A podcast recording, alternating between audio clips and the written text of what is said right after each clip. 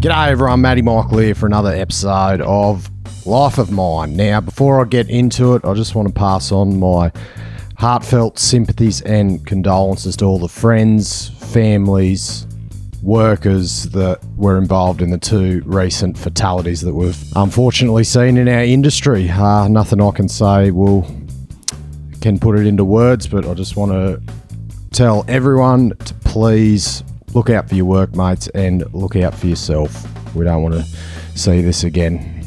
Um, very, very tragic. Very hits us all. Hits us all because we're all a family in this industry. So, yes, again, please look after yourself and your workmates, whether you're underground, surface, or anywhere.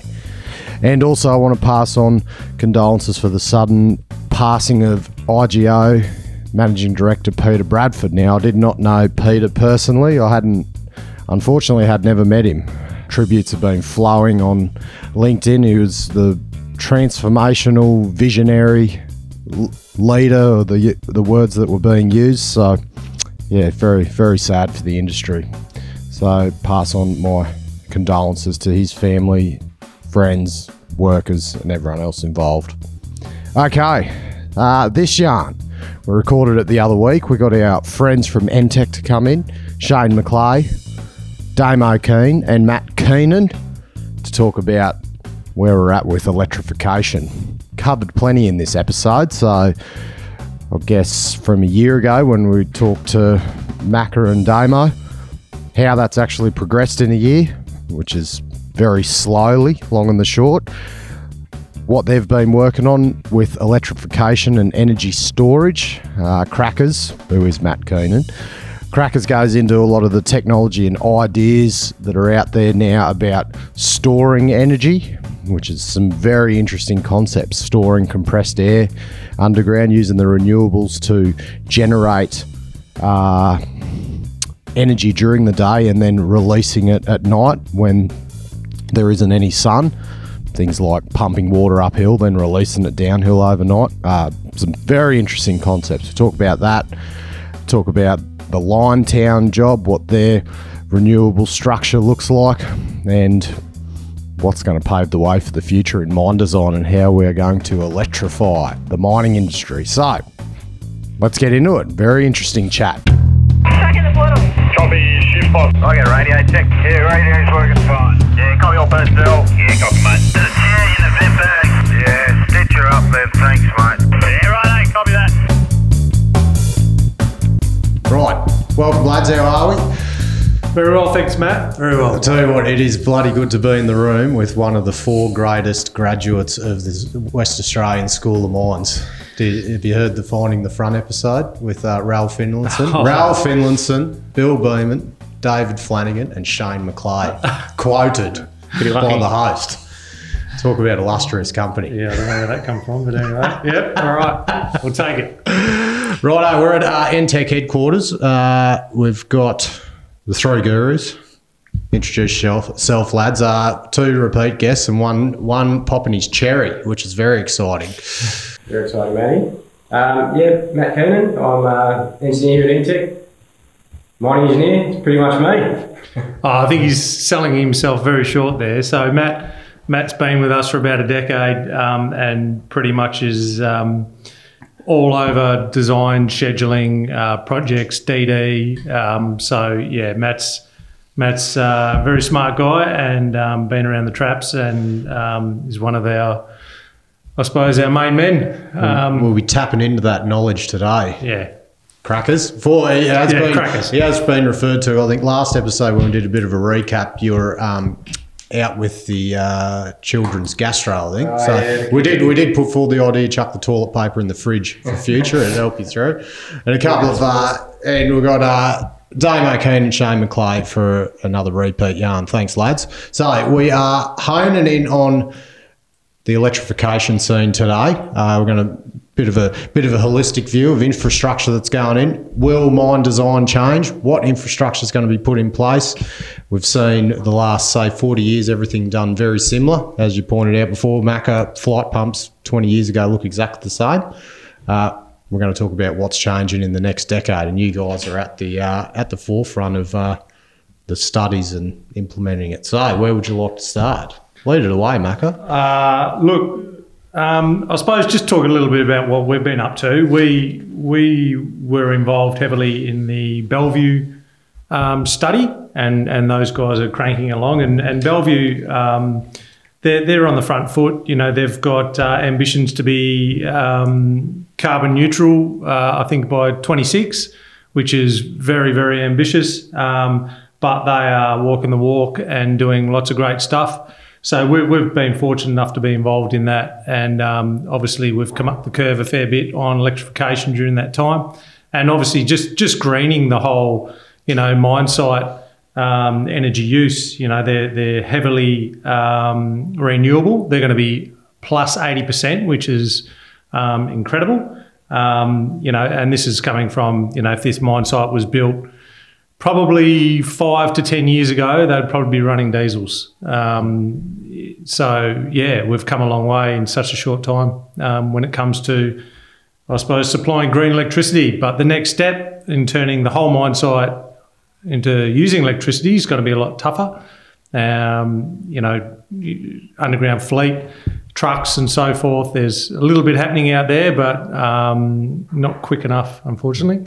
So, Damo, could you please define for us this carbon neutral green mines? What does it actually mean?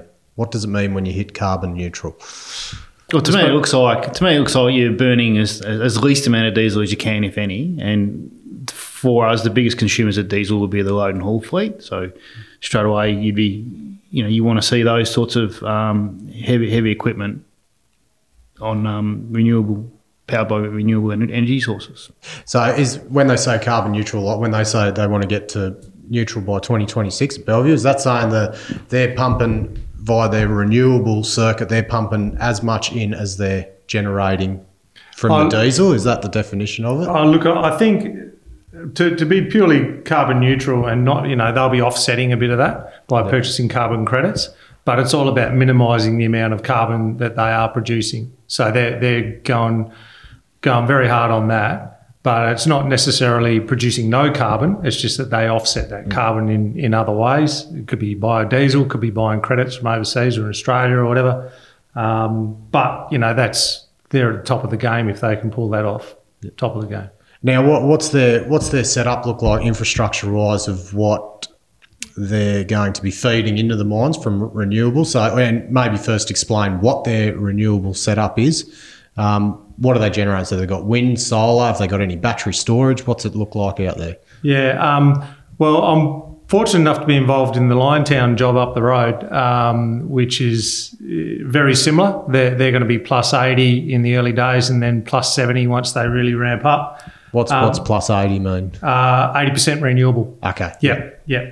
So I, I know a bit more about the exact sizes of the equipment that those guys are using. So they've they've just got Zenith signed up to um, to provide be the power provider, um, and you know they've got uh, wind, solar, uh, battery, and all, also a synchronous compensator, which is basically a um, uh, acts more like a uh, capacitor, so very very quick uh, reaction time, and and that will be to allow uh, the site to have um, zero um, carbon or zero reciprocating engine use. So that we at times you'll be running completely on solar or wind um, or both, um, with no engines running at all. Where the Agnew mine up the road, they've always got to run about fifteen percent uh, as a minimum of um, gas, uh, just because it's all about the um, you know someone some rock ape goes down there and bores out his heading and then goes and presses go on a 220 kilowatt fan.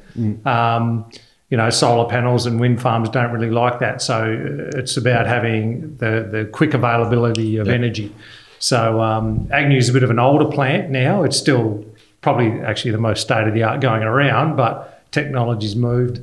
Um, that didn't start out as a very efficient plant. That started out as gas and diesel and so forth, and then they've retrofitted the wind farm to it. Um, where these, you know, Bellevue and Liontown, they're going hammer and tongs straight into, you know, with all the latest technology and bells and whistles. So, so yeah, that's that's what they're they're going to look like. So yeah, there'll be, I think Bellevue got five, and and um, I think Liontown have got six wind, big big windmills. spinning around and solar farms. So what about? And we talked about the storage before. So that's the generation now, and that's going to either feed straight into the mine or and does surplus feed back into the grid? Is that how? No, no. The problem is you, it's called spilled energy. So basically, if you're producing too much, you lose it. So it's all about how you can store it. Um, it's really, really expensive to store electricity. Um, batteries are very expensive, so you're never going to be able to. So to get from the 80% to 100, you've got to be able to store energy cheaply.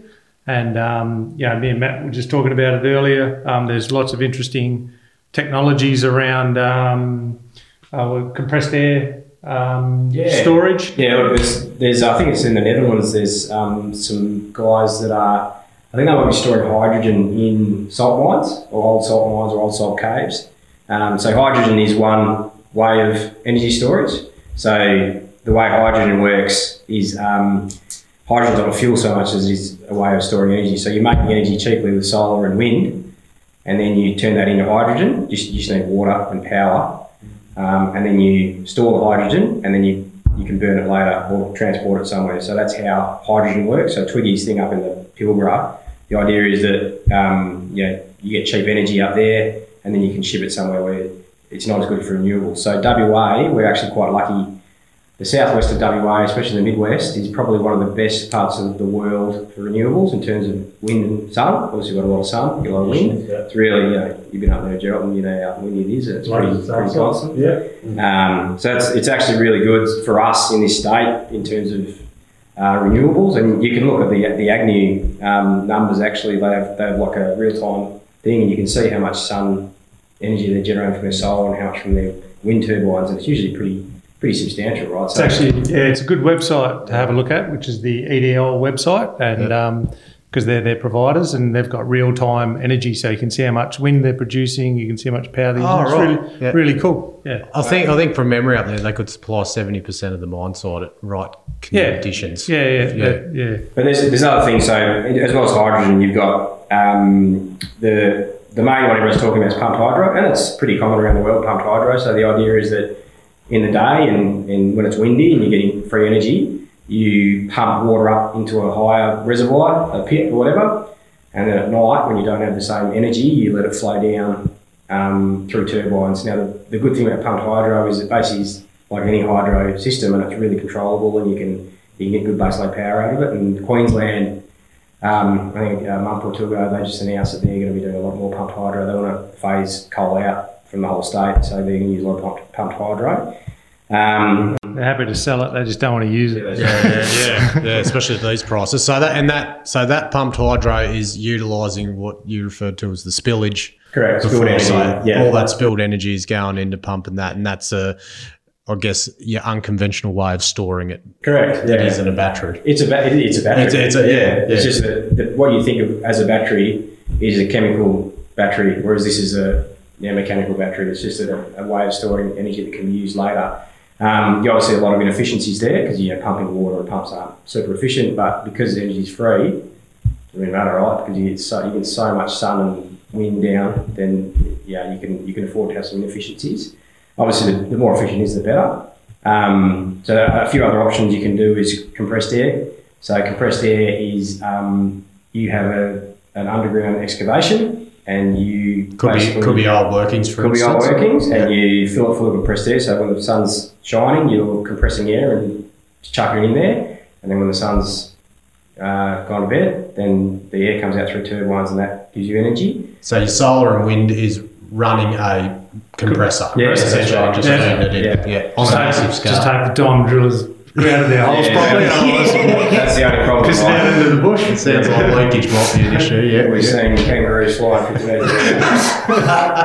um, so there's that, and I think there's a few places that are looking at that sort of thing. Um, there is things like gravity storage, so you have a massive weight in a shaft, and then during the day you're you're putting you're lifting the weight up like a big weight, lifting it up, and then at night you let it come down, and that gives you power. So you know, pulls it turns a flywheel, and that gives you power. yeah. Um, so there's there's a few ways that you, it can be done. In particular, one of the assets we have as as miners is the excavations because that's you can actually you're going to get value out of holes. Whereas previously, you know, the hole's finished, right, and no one cares about it. But now you can actually. Well, it becomes a cost to keep the bloody Yeah. thing, yeah, because you Yeah. fill it up with water and everything. Yeah, there you go. So that's so as a battery's essentially not being written off, but are they not looking like an efficient or viable means Lithium at all ion? to yeah to They're, store they're just too expensive. Too, Yeah. too expensive for that application. and for the size, the amount of power you've got to store. Yeah, yeah, yeah. So you, you you're better off using a different type of battery, like a uh, vanadium battery. Um, the vanadium redox flow battery. Um, so um, uh, what are they called? Um, Vincent Algar's got a company, um, Vanadium uh, Wannabe, and um, they, they've got that technology. So it's worth having a look at them. And and that basically it stores it in a liquid. So you can have a tank as big as you want, and uh, so you put energy in, it changes the liquid, and then the liquid goes the other way. So um, that that's a good technology. So that's probably more realistic than some of the others, and and it's something they can put in suburbs. You know, if you have got too much solar in a suburb, you could just have a sea container, radium, uh, vanadium flow battery or whatever they're called, and and that can tick away and do stuff. And that, that they might not be able to produce power as quick as a lithium, but storage wise, longer is is where they uh, come into their own. So yeah. lots of good stuff like that. Damo, with the mine design side of things, um, we were talking about before. Do you think, or how, how far is electric electrification underground in terms of haulage? And do you think, well, our, what we consider normal now, declines and levels, is that all going to change in an aspect? I know we did talk before about uh, in a previous episode about changing the way of thinking. Will more shafts become the norm for haulage and declines will be gone? Um, what's I guess what's the thoughts on all that? I think we're probably not as far down the path as we thought we would be. Especially last time we caught up, we probably thought we'd see a bit more of the medium to to larger um, size gear being electrified, but we're, we're not really seeing that yet. There's still, as Shane mentioned, still a few trials and stuff going on with ancillary equipment. Um, but but even LVs, even the deployment of electric LVs underground has been a little bit slower than planned. So uh, yeah, I think we're looking at the next decade, um, seeing sort of a phase phasing in of, of some of this equipment. In terms of the mine design, look, it, it, from a high level, it probably wouldn't change much. Um, we might, you know, need a bit more infrastructure around charging bays and, and battery um, storage and, and maybe things like that. Uh, but but you know, probably have to move the needle a long way to be starting to look at shafts and those sorts of things being um, a, a better option. But though you know, shafts would definitely suit electric trucks better, where we could, you know, have the loaded the loaded haulage segment um, slightly declined and, and, do the empty empty haul um, on a slight incline would be the, the the most efficient way to use the trucks. Yeah, because that can that's bringing in the power from the surface. Because you can't, yeah, unless you have a big bloody kilometre long trailing cable on a truck, it's not going to really work, is it? We're just going to struggle with um, long, deep hauls with trucks, with, with big trucks to be able to do it all, even in one charge. We're probably it's going to be a bit of a stretch. Yeah, and and does it all? It'll all stem from, I guess, greenfields projects where you can set up the infrastructure from day dot. Because to adopt all this and get the infrastructure in place, it ain't just a click of the fingers. Like you, you need excavations for charging stations. You know, there's a lot that has to go into making this work. And as you said, you you can't see an electric truck hauling from the bottom of Gwalia anytime soon to the surface. No, no, it'll need to charge up a couple of times uh, on the way up. That's Take for a few sure. days to get it. But out. it's it's interesting. Um, even the OEMs probably don't really know what it's going to look like. You know, if you look at the, there's a couple of different ways that, um, for example, like Matt just said with the um, the artisan system where they change batteries. You know, the reverses in, drops one battery, moves over, picks up another one, takes off. Caterpillar are gone a different way in that the battery stays in the machine and they pull up to their bespoke chargers and charge it up like 500 kilowatt. They've got these units, they're 500 kilowatt chargers, and you can connect two of them up to the back of a loader. So you basically put a megawatt into it and you can charge it up within 20 minutes. So that's the way they're going. Yep. But whichever way they go, it's going to be different to how you're operating now in terms of, you know, filling up for diesel, you know, once a shift, start a shift or whatever. Um, you know, you might get two, three, four hours, and then you're going to have to charge it up. You're going to have to go somewhere and swap the batteries.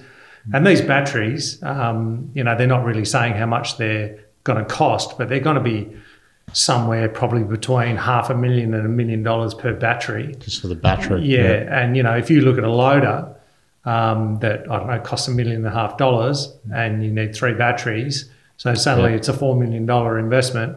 Um, or I think they're looking at some sort of subscription model. So um, you know, paying ten grand a month for a battery or whatever the number is, it'll be more than that.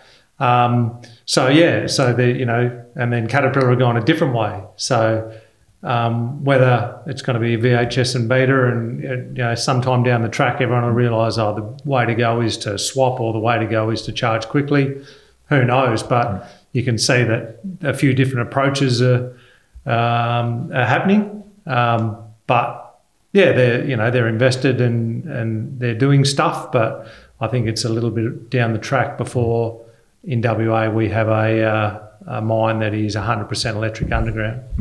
It, I can't, can't wait for one to get broken down on the decline. It's not like you can uh, spray the old contact cleaner and uh, get it started. Like when you turn it run off, out of turn you, it off, turn it back on again. when you See run when you run out of fuel, it's going to be like just the charging to get it off the bloody decline. Still been there now. It's a skull dragger with another truck. Is that because what? Yeah, yeah, they sound bloody heavy anyway. The the vanadium is very interesting because I did I uh, actually did a bit of research on that, and because it's a fluid, um, you could just picture like things might change. It might be literally a petrol station where you uh, drop out the uncharged vanadium and pour charged vanadium in, like because it's an electrolyte compared to a solid lithium Yeah. ion batteries. Like there's vanadium does sound like a pretty interesting tech, and it doesn't degrade at all. Probably the one that would be more likely um, would be hydrogen.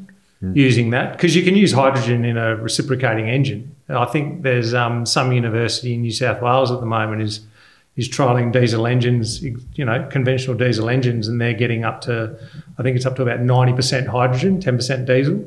So you know, if you can retrofit um, a hydrogen type system onto the reciprocating engines, then then that might be the next step. But at the moment, you know, hydrogen is still not prevalent, or you know, yeah, we're going to have to produce a lot of it, and we've got to learn how to store it safely because you've got to store it under immense pressures because it's not very, um, you know, you've got to store it at you know 400, 800 bar.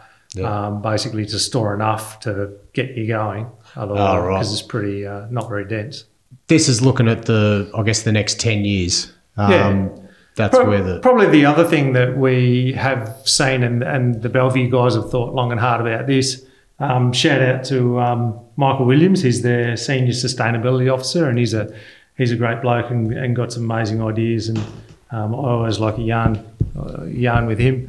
But um, one of the things they're looking at doing is is changing when they use the power. So if you're spilling electricity, what can you look around and use that electricity for? And then you know, obviously, when you when you're using gas, then you don't have to use it. So um, one of the things that they're looking at is running their crusher um, uh, on night shift. Um, because okay, the sun doesn't shine, but in the northern goldfields up there, that's the windiest time of day. So they run do all their crushing during the windy times. So that's how they're looking to operate that. And then it's what other things can you do? Um, you obviously can't run the mill only when the sun's shining or things like that. That's got to run 24 7. Um, but um, what we've seen, especially in Canada, where um, they're used to having peak and off peak power, and um, and over there, especially with their really deep mines, they, uh, for example, only pump during um, off peak power. So they'll store all their water down the bottom of the mine, and then um, once the off peak power kicks in, they run their pumps. So um, you know that's something that people can start to get their head around. And obviously, you can't um, you know turn the fans off when you yeah she'll be right. You guys down there, we're just going to uh, try and save a few dollars on electricity. Um, but you can you can probably change the way you operate your fridge plant because fridge plants are not you know um, I'm talking mine cooling fridge plants because that that's a pretty delayed effect. Um, so you might be able to run it harder during when you got too much energy, and then you know slow it down a bit when you uh, when you're um, burning diesel or uh, or gas. So it's just when you use your electricity. That's probably something that um, we'll see a bit more of once we've got all that spilled free, cheap energy. So these, when you got the like, let's use the Liontown example. Example, how is that? Once you've got all that infrastructure in place with the wind and the solar, is it considerably cheaper than running diesel combustion power plants? What does it end up? Is it Yeah, considerably no. Um, it is cheaper. So only probably in the last few years has it been cheaper. So you can say cents per kilowatt hour if we're going to compare um, diesel, gas, um, solar only, you know, all the way to where these, you know, Bellevue and Liontown are at. It is actually cheaper now to set up that. Big asterisk though, you need time because you're talking well north of $100 million to put in these type of systems, um, well north of it. So you need that time to pay off the capital because obviously when it's spinning around or the sun's shining, you know you're not burning any diesel. The operating cost is super low, but um, the capital to put them in, like in the base of each of those uh, wind turbines, is a thousand cubes of concrete. Yeah? You know, so you know they're, they're big dollars to put these bits of units in. You know, that's just the foundation before you even buy the uh, the wind farm. So um, yeah, lots of lots of sunk capital, um, but they are still cheaper. But you need probably ten years minimum, and then and then they're cheaper. And you you, you know both Bellevue and Liontown are lucky that their projects are minimum ten years. I think Bellevue's ten or eleven, and and moment, twenty three. You know, yeah, at the moment exactly. And and you know Bellevue's got they're still drilling and finding more. You know that place will be going in fifteen years time. No worries. So. What What's Liontown doing for their base load power for when the Gas. Is there, is there there's a gas, Gas, It's a gas yeah. component. Yeah. So Yeah, there's no uh, diesel combustion on for power generation. It's all just There, gas. there, there will be diesel. They do have diesel, but they it's more of a security security Um, type system. So it'll very rarely get used. Um, most gas plants, if you have a look at most gas plants on mine sites, you'll see like seven or eight of these stacks that look the same, and then there'll be two on the end that look a bit different. They'll be the diesel ones because diesel ones are um, they react better to loads. Like funny, like I said, when you clowns go down there and start all your bloody two twenties at the same both power time. packs on at once. Yeah, yeah. that that that that can um, turn a gas station black very quickly because gas gas sets don't react to big swings very well, where diesels do. They um, you know they they really ramp up really well. So um, yeah, there, there will be diesel, but it'll very rarely, if ever, gets run. It'll be uh, gas. So there's two ways, probably three ways of doing gas. There's connect straight to the pipeline and and um, you know which a lot of mine sites do because there's a pipeline that goes down the coast um, and then there's one that goes down through all the mine sites all the way down through Kalgoorlie down to Esperance or from Dam from Dampier. Yep. Um, so you can connect to that or you can truck it in and you can, can truck in compressed natural gas or um, uh, LN. Uh, what do you put in your barbecues? LNG, uh, LPG, or LPG. LPG. So yeah, there's a couple of ways you can bring it in. Most people, um, the the way these guys are going with is to truck it in because you don't have to tie yourself up in knots with long term contracts when you go to a um, go to the pipeline because they really stitch you up on those um, take or pay type contracts. But it's I suppose it's just like having a house in Kalgoorlie. If you need a gas boiler, you just ring them up. And I think that's what these places that are using power intermittently because they're relying on the sun and the wind. That it's a lot cheaper for them to pay a bit more per you know terajoule. But um, the fact is they don't have to have long term contracts and so forth. And they you know if if the guys come with a great radium uh, vanadium flow battery and they go to 100%, well, they just don't have to buy gas. But if you tie yourself up for a decade with a long term contract in the pipeline, then you're a bit screwed. Yeah. Jesus, you've learned you've learned a shitload about power in the last few years, I'm sure. Yeah, yeah. Well, it's all It's a whole, whole new frontier of mining Yeah, engineering, It is isn't it? probably, yeah, it, I think we're. It's a whole nother degree. Yeah, it's, it's probably one of the biggest changes that the industry is going to see in decades. You know, like Shane was saying, we're doing the exact same thing pretty much as we were 20, 30 years ago.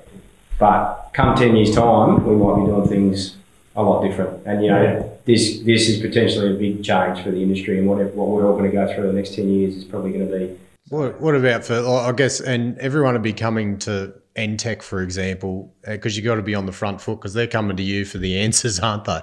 Like, Yeah, yeah. Probably another thing that we're doing um, out of our Melbourne offices, we- we're working on decarbonisation at the corporate level. So we're doing that with a um, one of the big players, um, a big gold producer, and um, yeah, to look at strategy. So the, the the bigger picture side of things, as well, you know, as well as us looking at the nuts and bolts and and how things practically work underground, but but looking at the whole decarbonisation strategies of mining companies. That's probably um, something that we've really got our teeth into now. And um, yeah, it's pretty, I don't know, I find it pretty exciting um, because, yeah, like we said just before we turned the microphone on, you know, when I started mining in 95 compared to 2020, the mines are pretty much the same.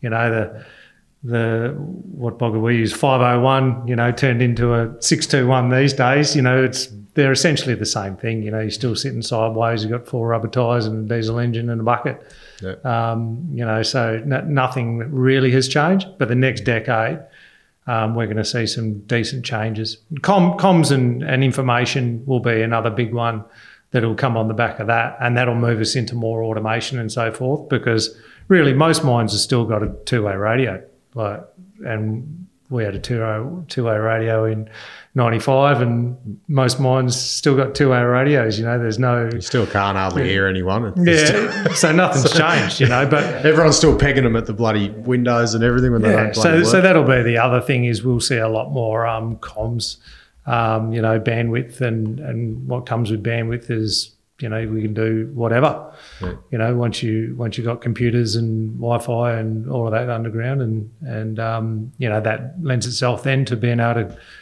you know control more from the surface. And I know we're doing that, but we'll see a lot more of it with different gear as well. And um, uh, yeah, and then that'll lead on to automation. But you know, so yeah, the next decade's going to be pretty interesting. Yeah. What about the cat? Like, is there anything in the capturing of diesel, like like capturing it underground? So, like, it's not, you know, when we're, if we're generating carbon, actually making it so it does not go into the atmosphere, because that's the the long this whole electrification thing is coming about because of we can't get carbon into the atmosphere. That's the whole goal. Is there No. anything happening in that way, or there? No, no. Emissions, emissions wise, you know, diesel particulates, that's come a long way. You know, when you used to put the foot The down on the, foot, the yeah. old 501, the Toro 501 should blow, well, especially the old 769s. Um, They had a lot more big- power back then too. Funnily enough, Yeah. you know, big black smoke cloud comes out of them, and uh, and now it's a different story. But in terms of carbon, it's the same amount of carbon. It's just the emissions, diesel particulates, I suppose, that are being cleaned up. But I think that's created its own issues now that the diesel particulates are so small. You've got nanoparticles, and now people don't really know the long term effects of that. So maybe we've created a problem by cleaning up so much. Yeah. Don't know. But as soon as we can turn them all off and we can run on uh, hydrogen or electrons, the the better. So yeah, it sounds like, as you said in a year, Damo, we're sort of. It, were, it was exciting times. We're oh, I guess because we're, at the Komatsu launch for the hybrid thing. That's when it was all coming to the forefront. it's but still fresh. Fast forward a year, it's um still pretty fresh, as you said. Yeah, yep. It, it, it just hasn't moved perhaps as quick as we wanted it to, but I mean, it's not trying to be critical. I think is a it's a it's a big change. So um, it's going to take a long time. What's been the bottlenecks on it? Not moving as quick. Supply, COVID, inflation. No, there's definitely supply, um, and it's difficult to find the right solution. I think for especially a lot of our mines with bigger equipment. Um, there's some low hanging fruit like the jumbos and production drills. I think you know they'll definitely phase in quicker, and it makes sense. They're plugged in when they're being used. They can be charged. To don't run the diesel engine that often, so stuff like that's easy and it'll happen pretty quickly. But yeah, big loaders and big trucks are a challenge. Yeah. What, what about once this 10 years gets sorted, as you said, what like future future is like, like do you think a lot of the storage stuff you were talking about, um, is that, will we see that in the next decade, this decade, or that's way longer down the track? I don't know. I think I think a lot of these things are going to be hard to retrofit. You know, so maybe it is. Yeah, the new mines of the future. Maybe in a decade's time, mines are going to be getting built that are thinking about that sort of thing. But it's going to be tricky to retrofit this to a lot of existing operations. So you know, most of the mines that are running now probably aren't going to look that different. Um, you know, you, yeah, you- you're going to have some charges down the hole. I guess, you know, one of the problems with trials, and you know, you bring in one electric loader for the site, then you've got to bring in all the people after the electric loader, then you're going to bring in the, you know, the chargers and the sparkies and go after all that system. And it's a lot of effort to look after one loader, and you're still going to have to look after all the diesel loaders as well. So it's just additional, additional. It's not replacing all the stuff you currently got for diesel loaders. It's sitting on top. So your trials are going to be you know, that's the painful time is when you run these trials and you sort of start to phase them in because you're trying to run two systems at once. And once it's all done, it's going to be great you know, be fully replaced. So, you know, that's what everyone's got to got to move through and, and know, run through operationally. And, and the contractors are, you know, ultimately in this country are going to be the ones that are, the, you know, are going to be the leading, the guys that get this done. Um, so it's just for them trying to figure out how they're going to, you know, talk to their clients and get this, get these systems started. And then, we, and you think of them, they, you know, whether on piece rates and everything, you've got to adopting technology comes at a production cost at trials usually, and it's like because they look long and the short, they've got to bloody make money too, and so and it's being able to move the same amount of dirt in in a greener way. That's going to be the biggest challenge. brand new gear, no one knows.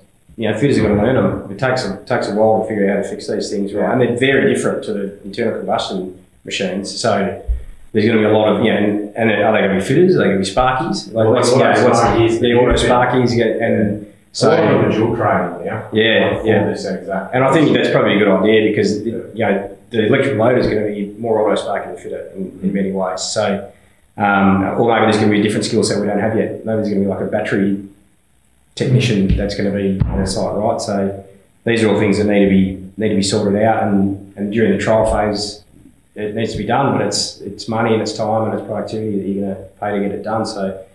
Yeah, the industry's got to get on board with it, the clients are going to get on board with contractors and say, "Yeah, no worries, you guys can trial this later and yeah, we'll talk about rates and all that sort of thing and come to agreements. So everyone's got to get on board with it. Yeah. Is how confident are you? Is there's going to be no fires? With is, is fire still a big risk with the battery technology underground on the, especially these big bloody seven ton ones on the front of trucks? Yeah. I heard they take about four days to put out.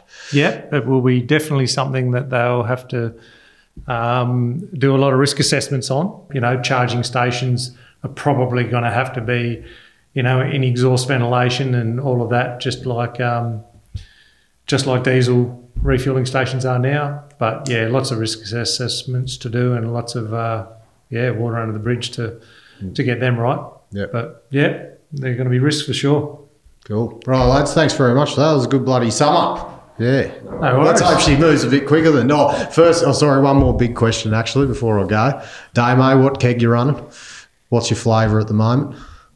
I'm not sure what the flavour is. It's just a uh, off the shelf um, homebrew from Dingo Brewery in Midvale. Oh, yeah, the old Dingo, oh, the Dingo Lager. I've grown quite partial to that. It where might there's no. Swan Draft as a thing. It might be Dingo Lager. I'm not Yeah. sure. There you go. Everyone's What are you informed. running, Matty? Still Swan Draft, mate. Yep, Swan Draft, 50 Straight litre up- kegs. straight up Get two down? for the Christmas party. Oh, Did you good. get the li- uh, send that link around for the Chrissy party? to Okay, the, to no the worries. boys too. Pencil us in. Yeah, Swan Swan Draft on tap. Very good. Lamb gravy rolls. Oh, good. What more could a man want and a woman want? Exactly. no, sounds good. Right, uh, thanks very much for that, lads. Really appreciate it. Cheers. No Thanks, worries. Matt. Thanks, Matt. Cheers. See ya.